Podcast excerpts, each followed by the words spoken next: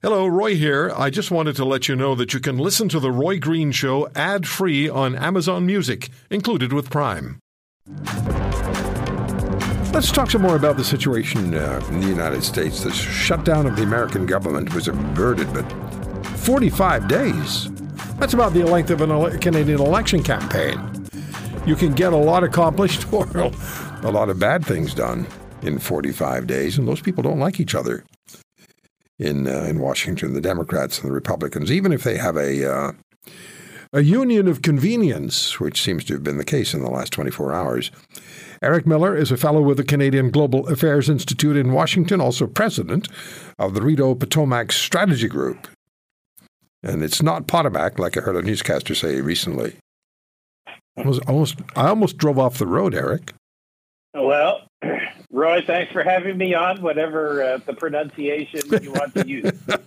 I'll go with Potomac. Uh, was Yeah, it Potomac.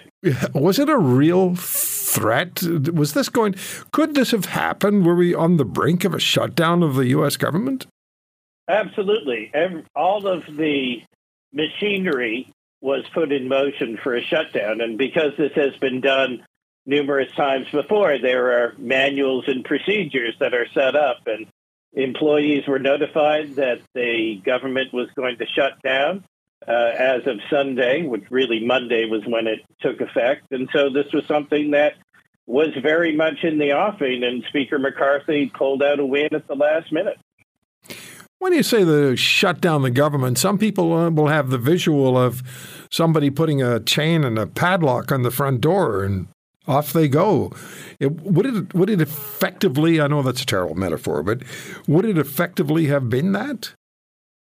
Well, in some places. So, certainly what the news media often will show are pictures of the front doors of the Smithsonian museums or the national parks or things of that nature. But it also affects many other things from passport issuances to export license issuances to uh, regulatory approvals, all sorts of different things. And so the government does a lot of things that people don't think about. And when those folks are not in their offices and working because they are legally prohibited from, from working, then a lot of things don't get done and there's a real cost to the economy.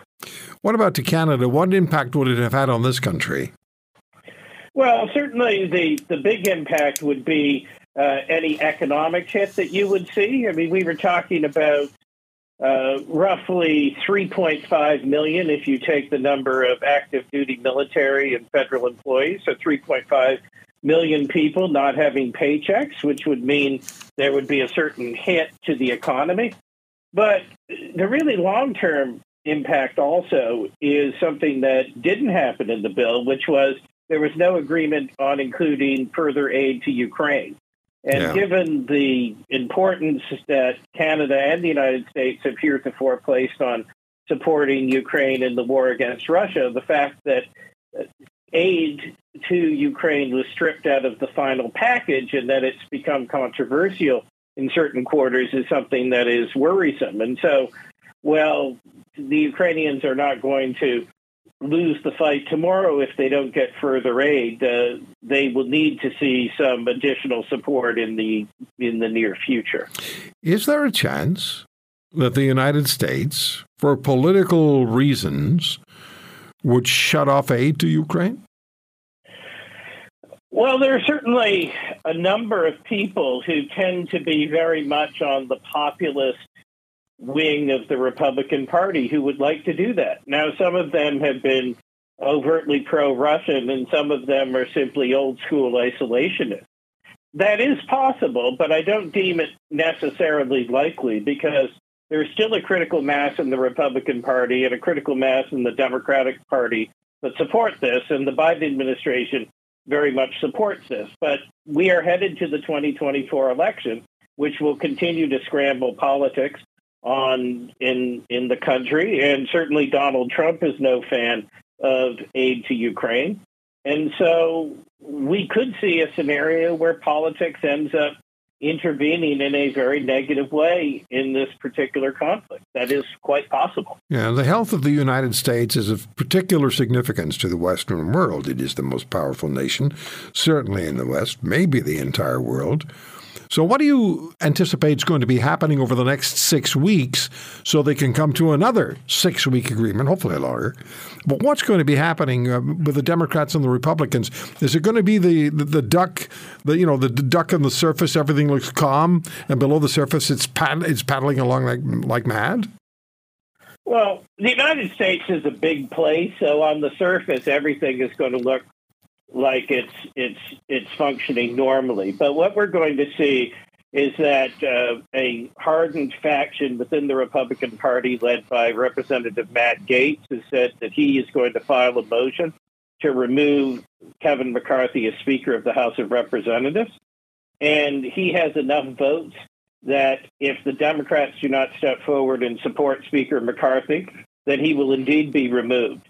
And so the question becomes are you going to go into the negotiation of whatever happens beyond uh, November 17th for that package with Speaker McCarthy, or are you going to have somebody else, or are you going to have chaos?